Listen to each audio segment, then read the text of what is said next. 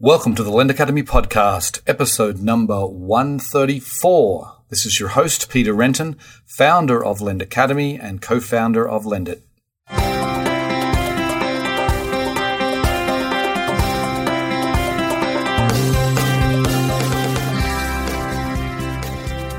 Support for the Lend Academy podcast and the following message comes from Wonder Capital the easiest way to invest in large scale solar energy projects across the US. With Wonder, you can help finance renewable energy projects while earning up to 7.5% annually. To get started, visit wondercapital.com slash lendacademy. Wonder Capital, where impact investing meets capitalism. Today on the show, I'm delighted to welcome Gary Lieberman. He is the CEO and chairman of Darien Rowayton Bank, otherwise known as DRB. Now, if you've been in this space for a while, you'll have seen the DRB name. They are one of the largest players in student loan refinancing. But they have a fascinating story. So I wanted to get Gary on the show because he bought a small community bank, $100 million in assets, and he's built it into one of the leading student loan refinancing companies in the country, and he operates in all 50 states. It's really a, a fascinating story. So I, I, we talk about you know his vision and how he how he first got into the student loan space, and that's a really fascinating story in itself. And we talk about their approach to the different verticals, student loans and personal loans and mortgages, and how they're going to expand their company. We talk about how they go about obtaining customers and their marketing. And we also talk about the, their vision for the future. It was a fascinating interview. I hope you enjoy the show. Welcome to the podcast, Gary. Thank you. It's nice to be speaking with you, Peter. Okay, so I like to get these episodes started with a little bit of background about yourself and tell the listeners, you know, what you've done in your career to date. Well, I'm currently the chairman and CEO of Darien Rowayton Bank, which also oversees Laurel Road, which is the online lending business yep. that we're involved with. In addition to that, I manage a hedge fund that I started 20, about 20 years ago, and the hedge fund trades primarily in uh, mortgage-backed securities, commercial mortgage securities, as well as, not surprisingly, student loans. Right, right, okay. So you divide your time between both businesses today? That's correct. Probably the bank takes up more of my time these days. Okay. Okay, so tell us a little bit about the, the history of the bank, because I know that you know, when I did my research here, that you purchased the bank in 2010, a reasonably small community bank. Can you tell us a little bit about that history and, and what attracted you to, to DRB? Sure. Well, the bank was founded in 2006 I had an interest in purchasing a bank with some other people, probably around the end of 2008, the beginning of 2009. I thought it was opportunistic time to do that. Yep. And I really had a couple of criteria. One that it would be small and it would be clean. And small because I, although I'd worked with banks for quite some time, I'd never really been underneath the hood of a bank. Right. So I knew I'd make some mistakes, and if I was going to purchase a bank, I wanted it to be small so the mistakes would be small. Right. The other criteria I had was that it should be a clean bank. What I mean by that is not a whole lot of problem loans. I didn't feel at the time that the pricing of problem loans were really cheap enough. And additionally, my history and background really is not in that in the sector of what I call chasing credits. I generally dealt in uh, high quality product. Mm-hmm. Mm-hmm. Okay. Okay, so then can you give us a sense of the, the, size of the bank was back then, and maybe the size the size it is today? Yeah, when we first purchased the bank, it was about 100 million in assets, and right now we run about 600 million in assets. Okay, and how many branches do you have? Yeah, it started out with two branches, uh, Darien and Rowayton, and we purchased a branch in Southport a couple of years ago. Okay, so three branches now. Okay. Okay, so and I know you, you, guys sort of have first got on my radar um, with the student loan refinancing. You became a you know a reasonably big player there, and I I'd obviously I'd never heard of I'd never heard of the bank, but I'm curious to know. You know, you sounds like you've done some work with your hedge fund in student loan in the student loan space. So, when did the, the because student loan refinancing is still a relatively new industry. When did, when did that first get on your radar? It's an interesting question. It actually happened uh, quite some time ago when I was in, literally when I was in graduate school, I had a job where I was working with primarily undergrad students, and the purpose of the organization was to provide jobs for students who were looking to make some money, as well as provide uh, services to the university community. And so invariably, pretty much everybody who worked there had student loans, and we, I guess we commiserate about it somewhat. Right. And I just noticed that it seemed unique to me that the people who were there, I mean, it was at Penn, and so there were a lot of Wharton undergrads working there, as well as liberal arts students from the university. Mm-hmm. The Wharton undergrads would clearly have much better job prospects when they finished school, and yet they were paying the same rate as all the other students. So I thought that that was just kind of interesting, and I had kept that in the back of my mind. And then fast forwarding somewhat, probably about 10 years later, I had a job which was, I actually founded the asset backed finance department at Merrill Lynch.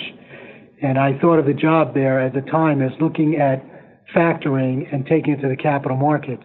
Mm-hmm. And I was, I was actually at the end of my student loans and I was helping some friends pay their student loans who were in the arts. And it kind of resonated with me again that here I was in a much higher paying job than the friends I was lending money to, yet we were, we were all paying the same rate. Right. And uh, I actually looked at it at the time to see if we could do something uh, with that set of circumstances. But the way, the shape of the yield curve and the way the government was pricing loans at the time, mm-hmm. there really wasn't an arbitrage. But it, it, it literally, it stayed with me to think about that at some point there was going to be an opportunity here because of the fact that the government doesn't do any underwriting when they, nor do I think they should when they first give out student loans, but over time, as most are aware now, that there there is a distinct there can be a distinct difference. Right. And so when um, I was in the process of purchasing the bank, one of the business lines was to refinance student loans because those uh, components that were not working in, in favor of doing it before were actually there. The yield curve was significantly steep, and the way the government priced loans was much different than they had done 20, 25 years ago. But I also knew when I first took over the bank that when you take over a troubled uh, institution, the regulators are very concerned about what type of business lines you're in. Right. And even though we were, we were interested in refinancing super prime student loans, there's been a lot of bad publicity about student loans. So approaching the regulators right in the beginning of taking over the bank, I thought would be problematic. But as we kind of developed a rapport and reputation with the regulators in a couple years, that's when we first, and I guess it was probably the beginning of 2013 when we originated our, middle of 2013, we originated our first student loan. Wow, that, that's fascinating. That's fascinating. So obviously you, you, you saw SoFi come on the scene and you know they they always they always say that they invented the student loan refinance product, and you know I, I don't know if that's that can be disputed. I've never heard it disputed, but it sounds like it was on your mind, you know, a long time before before SoFi started. But did you so did you you, you did you see SoFi and you think, oh wow, that's just such a you know, they're fi- finally someone's doing it, or what did you think when you first found out about SoFi? Uh, I didn't when we when we did our first loans, I didn't even know SoFi existed. Interesting, interesting. Okay, so clearly you do now, though. But are you? How do you view the space then right now? Is this, uh, you know, it, it feels like um, there are some you know, companies like yourself who have a pretty sizable, you know, uh, presence in the student loan refinance space. Is that, you know, do you feel like it's it's still got a lot of runway to go, as which is what others say? Yeah, I do believe there's uh, there's a significant runway. I think that I, I think we're kind of in a unique position in that we're actually both a bank and a financial technology company, and mm-hmm. and I don't believe anybody else really fits in that category. And I think there really are a lot of advantages to that. Two very distinct advantages. The obvious one is is that our funding costs are are the lowest out of any, I believe any alternatives. And the other one is is that we're a regulated institution, and and that might be uh, uh, uh surprising to some, but you know, I, I think of our regulators to a certain degree as, as like when I when I go to the dentist. Um, I really like my dentist. I don't look forward to going to see him, and but I feel a lot better once it's over after I've gone to see him. Right. And you know, the regulators take a very unique and distinct approach or outlook on on a bank, and I think that for us, it actually, that unique perspective, I think is very healthy. Mm-hmm. It, it, it, creates a level of rigor for us that it's not a natural tendency to do. And I think that that uh, in particular resonates with our affiliate partnerships. I think there's a and there's a tremendous comfort level in knowing that we are regulated the way we are, and some of the concerns that they might might have or have had with um, what's happened in some technology companies, they feel pretty comfortable that that's not necessarily going to be the case with us. Mm-hmm. You know, it's worked particularly well. I mean, right in the beginning, we developed a relationship with the American Dental Association, and I think it's worked extremely well for, for both of us in that regard. I think also when you think about us, you say, okay, we're a bank, there are other banks out there, and their cost of funds probably are lower than ours, and, and in fact they are. But although I think that larger banks have lower cost of funds than us, I don't believe that they have a lower cost of doing business than we do. Right, right. I think that really is, is a is a real advantage for us when we go into the marketplace. You know, we're so leveraged by technology and the emphasis we put on it that I think in a lot of ways we have a competitive advantage over large bank bank institutions. And and I believe over the course of time it's going to be very hard for people to compete in this space uh, without without being a bank. Mm-hmm. And I, but but I do agree with your initial statement. I mean, the market is really very significant. So ultimately, our biggest challenge is really educating and making potential customers aware of this opportunity to save on average about $20,000 on their loans. And clearly at this point in their lives, well, for anybody really, that's, that's very meaningful. Right, for sure. So I'm just curious. So you're, you're, you know, you're, you're a small three branch bank in, in Connecticut, but you, you know, student student loans are obviously people in every single state have uh, have student loans they want to refinance. Uh, what's your footprint? Do you operate in, in all 50 states? Yeah, we we operate in all 50 states, and our footprint really follows the the population of the United States. Th- those states that have the highest populations are the ones where we have our have done the largest amount of our loans, and naturally that's places like California and and New York and Texas and Pennsylvania and, and uh, Illinois. And if, for argument's sake, you know, the, the population of the United States, 10% reside in Texas, you'd find that roughly 10% of our loans are Texas loans. Right. And we have loans in Alaska, Hawaii, Puerto Rico, really every part of the United States. Right, right. Okay. Okay, so I'd like to like just talk about other products because I know you, I'm on your website on laurelroad.com right now and it says, uh, you know, student loan refinancing, personal loans and mortgages. Are these, tell us about the other two verticals that you're now operating in. Are these, are these relatively new and, and, and how much progress have you made there? Yeah, well, they're not new. Uh, there are components of it that are very new, though, and that's in particular mortgage. You know, we've been doing personal loans for a while, we haven't been nearly as aggressive as some other people out there. Uh, we're not as comfortable in the kind of the risk reward profile that's really uh, been developed out there right now. I, I have some reservations about the pricing that's going on. Mm-hmm. And as the credit cycle matures, you know, we'll kind of make decisions about how aggressive to be in that area or not be in that area. That being said, we do do offer the product and uh, we we do. It's not as nearly as significant as we are in student loans, but at the right time in the right place, we might choose to be more aggressive. On the other side of that, our our mortgage presence uh, should grow significantly over the course of the next year. We're in beta right now for an online mortgage platform, and this platform is totally online, uh, so you can literally uh, stay in your bed or stay in your living room and and uh, process a mortgage with us, and uh, we expect that that will grow significantly over the course of this year.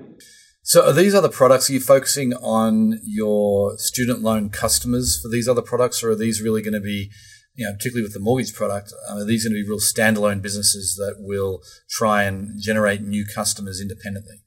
Well, I, I think it's natural to cross sell into our current customer base, and and uh, we're very excited about that because our net promoter score has been very good. So aside from the fact that we think it's a very good product, we think our ability to cross sell will be uh, is very is very high. The potential is very high, mm-hmm.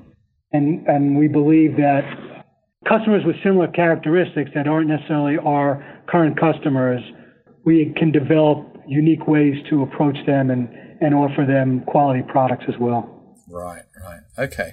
Okay, so I want to talk a little bit about your brand because you've, you know, DRB has become reasonably well known in, in the online space. So in 2017, uh, you rebranded to, to Laurel Road. What was the thinking behind that? Yeah, well, as you mentioned before, our demographic is really throughout the country, and people who don't necessarily live in Connecticut, certainly the Northeast, the name of Darien or Rowayton is not familiar to them. So, in, since our online business is such a significant presence for us, we thought that by uh, branding it distinctly for a more cosmopolitan perspective made sense. That being said, it's become very successful that we're going to rebrand the entire organization as Laurel Road. Hmm. So it will become Laurel Road Bank. Interesting. Interesting. Okay. So and, I'm just I'm just curious. then, like the, the online business, you said is a is a big component. I mean, you have three branches. Do you have an office outside of these branches where where your people sit, or how does it all work? uh, that's a very good question. Uh, well, we have offices in New York. There's probably 30 people in New York that are more, I'd say, along what I'd call strategy we have a technology staff in New York as well. We have technology staff in California, and we have technology staff in India as well. Okay, okay, that makes sense. So, so as as far as the bank entity, I mean, is it looks like you're going all in on the online space. I mean, is this is this the lion's share of of the bank's revenue today? Yes, it is. Uh, but I, it is, and it will always continue to be. But I think we see we have opportunity to build out what we call the classic community bank in the Northeast. Right, right. Okay, so you still want to do that. You're not you're not sort of abandoning your local your local area. Absolutely not. Right, right. Okay. So, can you give us a sense of the, the scale you're at? I mean, as far as total originations, total number of customers. Yeah, we've been we've done uh, a little bit more than three billion dollars worth of loans. Yeah, that's roughly thirty thousand customers. Right, and that's primarily in the student loan refinancing space. I take it. Yes. Yeah. Right. Right. Okay. So you are you are certainly one of the one of the biggest uh, in the country. Then, I just want to talk about the funding of these loans. You've, you've already you've already touched on it, but are you you know you're using your balance sheet obviously to, to, to fund these loans? Are you using any other sources of capital? Yeah, we, we use our balance sheet and we also have a relationship with a sovereign wealth fund to provide us with an off balance sheet capability and that's worked out very well for us as well. Right. Okay. And you're also you're also pretty active in in the securitization markets. You know, can you tell us a little bit about about how your deals have been trending there and who who is buying your loans? Yeah, well, the, I mean, my background really is in, as I mentioned, I have some capital markets and securitization backgrounds. Right, right. We anticipated doing this from quite from the beginning, and and we've done I think ten deals now. Our last couple of deals have been AAA rated the uh, investors are typical of what entities in the securitization market would be. They're insurance companies, financial firms, whether it be asset managers. Mm-hmm. Uh, the interesting thing about it is, you know, one of the key components of a securitization is the advance rate you get on the senior securities because mm-hmm. the more you can get in the, the senior costs you less than the than the junior. And uh, we recently became the player in this marketplace with the with the best advance rate, a significantly better advance rate than anybody else in the marketplace. Hmm. So we're very pleased with that, and I think that's a recognition from the rating agencies as well as the investors in the quality of the product that we bring to the market. Right, right. And can we just just touch on that for a second? The the, the quality of the product, like how you know, in other other some of your competitors you know, tout their very low default rates. Can you give us a sense of how your loans have been performing? Yeah, well, I mean, we've been really very pleased with the way they've been performing. Uh, we, you know, we, as I mentioned, we've done over three billion dollars worth of loans. I don't think we have had two million dollars worth of defaults, and uh, a, a, big portion of those defaults are really for death or disability, and we, we, you know, we, we forgive those loans. Mm-hmm. I will tell you that we have the amount of loans defaults we have is I know the names and the stories behind each one of those.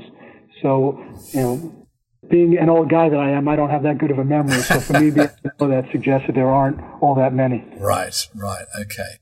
And so, and who is the typical customer here? I mean, are you are you really going after the the super prime, the you know the business school graduate, or you know the the you know the computer you know the engineering graduate? Who who are the borrowers that you're working with?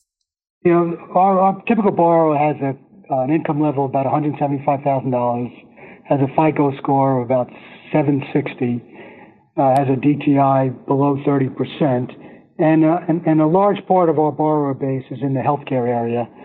We started out uh, strategically to go into that sector of the marketplace, and it, has been working out very well for us. Right. So is that so? That's part of, I guess, your marketing. You talked about the dental association. That this has sort of been the the, the verticals that you focused on. I mean, what, like I guess a uh, broader question is how how are you marketing your your offerings? Well, we market them, I think, no surprise the way we do that. Direct mail, digital marketing, and I think you, as you mentioned, the partnerships are very important to us as well. Mm-hmm. Mm-hmm. Right, right, okay. Okay, and so who do you view as your competition today? Is it is it you know is it SoFi and CommonBond, Citizens? Is it who are you looking at when you look at the landscape, or is it really you think the biggest competition is a lack of awareness? I mean, how do you view the competitive landscape? I think that you're exactly right. I look at it really as a lack of awareness is what we focus on. Right. Okay. So, what are you? How are you? How are you addressing that? Well, I think the the marketing that the marketing that we just mentioned to you is a big part of it, and, and how you go about marketing and and touching people and, and and having an awareness of who needs to be educated on the product. I think is is critical. Right. Right. Okay. Okay. And so I just want to go back to the the mortgage particular piece. You said uh, you said you were launching a new standalone. Is it going to be a, a standalone website? You said it's, is it going to be branded Laurel Road, or can, what can you tell us about the mortgage the mortgage product? Yeah, it, it is branded Laurel Road. It's it's on our website. If someone would go to the website and they said if you're looking for a mortgage, you can click on that, and then you go into our landing page for mortgage, and you can literally fill out the application for your mortgage uh, online through through our website. Right. So, and is this is this same is this sort of like jumbo mortgages you're focusing on, or is it really any kind of mortgage? Any kind of mortgage, and and I think we'll have some. Since we're focusing on a unique cohort of borrowers, right. I think we can have some interesting products for those borrowers, and that's really my a lot of my background. More specifically, a lot of our customers have the potential to have very good earnings, but they don't have much cash right now. Mm-hmm. So they don't have that money, much money for a down payment. But we understand the situation, so we can offer them, we can be more aggressive as far as a down payment is concerned and offer them products that have, let's say, only a 5% down payment. Right. Okay. And, and so, what, and what's what? Do you have like a maximum loan size that you're willing to go up to? No, not really. Okay. Okay, so and, and, and is that going to where are you focusing the operations for the mortgage product? I mean, what what states are you really focusing on? Well, uh, the operations center is in Bridgeport, Connecticut, but the loans will be nationally as well. Right. Okay. Okay. Well, it's been fascinating. So, last question before I let you go. You know, you've really you've, you've got a you've, you've really developed a, a, unique business, particularly unique when it comes to something like a community bank. You know, the, the way that you started off this business. But what, what's your vision for, for the future of Laurel Road? Well, we want we want to grow Laurel Road to be a trusted financial partner for people across all of their personal lending moments. Now that the world is firmly in a digital and experience oriented age, consumers have much higher expectations about how they interact with financial institutions, especially where security is involved. And we think with Laurel Road, we want to bridge the gap between the security and personal touch that community banks offer and the digitally led experience and flexibility of a fintech company. Okay, well that that's fascinating. It's going to be really interesting to see how you guys uh, how you guys develop, and you know, congratulations on taking a, a, small bank and making it into a real national powerhouse. So uh, I, I really appreciate your time today, Gary. Thank you, and thank you for your time, Peter. I enjoyed it. Okay, see ya. It really is interesting to me how You know, Gary took a hundred million dollar bank that was, you know, obviously a, a very small footprint serving its local community, but has created something that is very, very different and you know, could be a model for other community banks to follow where we all know that everything is moving online, but community banks still serve their local area, but it's, and it's hard for them to grow and it's hard for them to compete with their bigger players. So, but when it comes to online, it's a much more even playing field. And I think that is what, you know, Road has, has, has, shown that you can be a small community bank and you can become a powerhouse in a particular vertical by devoting resources you know, and your expertise into, into this. It's really a fascinating story and I wish them all the best, as I said. Anyway, on that note, I will sign off. I very much appreciate you listening and I'll catch you next time. Bye. This episode of the Lend Academy podcast was supported by Wonder Capital, the easiest way to invest in large scale solar energy projects across the US. Experts at Bloomberg estimate that $2.8 trillion will be invested in solar energy by 2040. With Wonder Capital's solar investment platform, individuals can now take advantage of this economic opportunity. Visit wondercapital.com slash lendacademy to find out how you can begin investing in solar energy projects while earning up to 7.5% annually and also helping in the fight against climate change.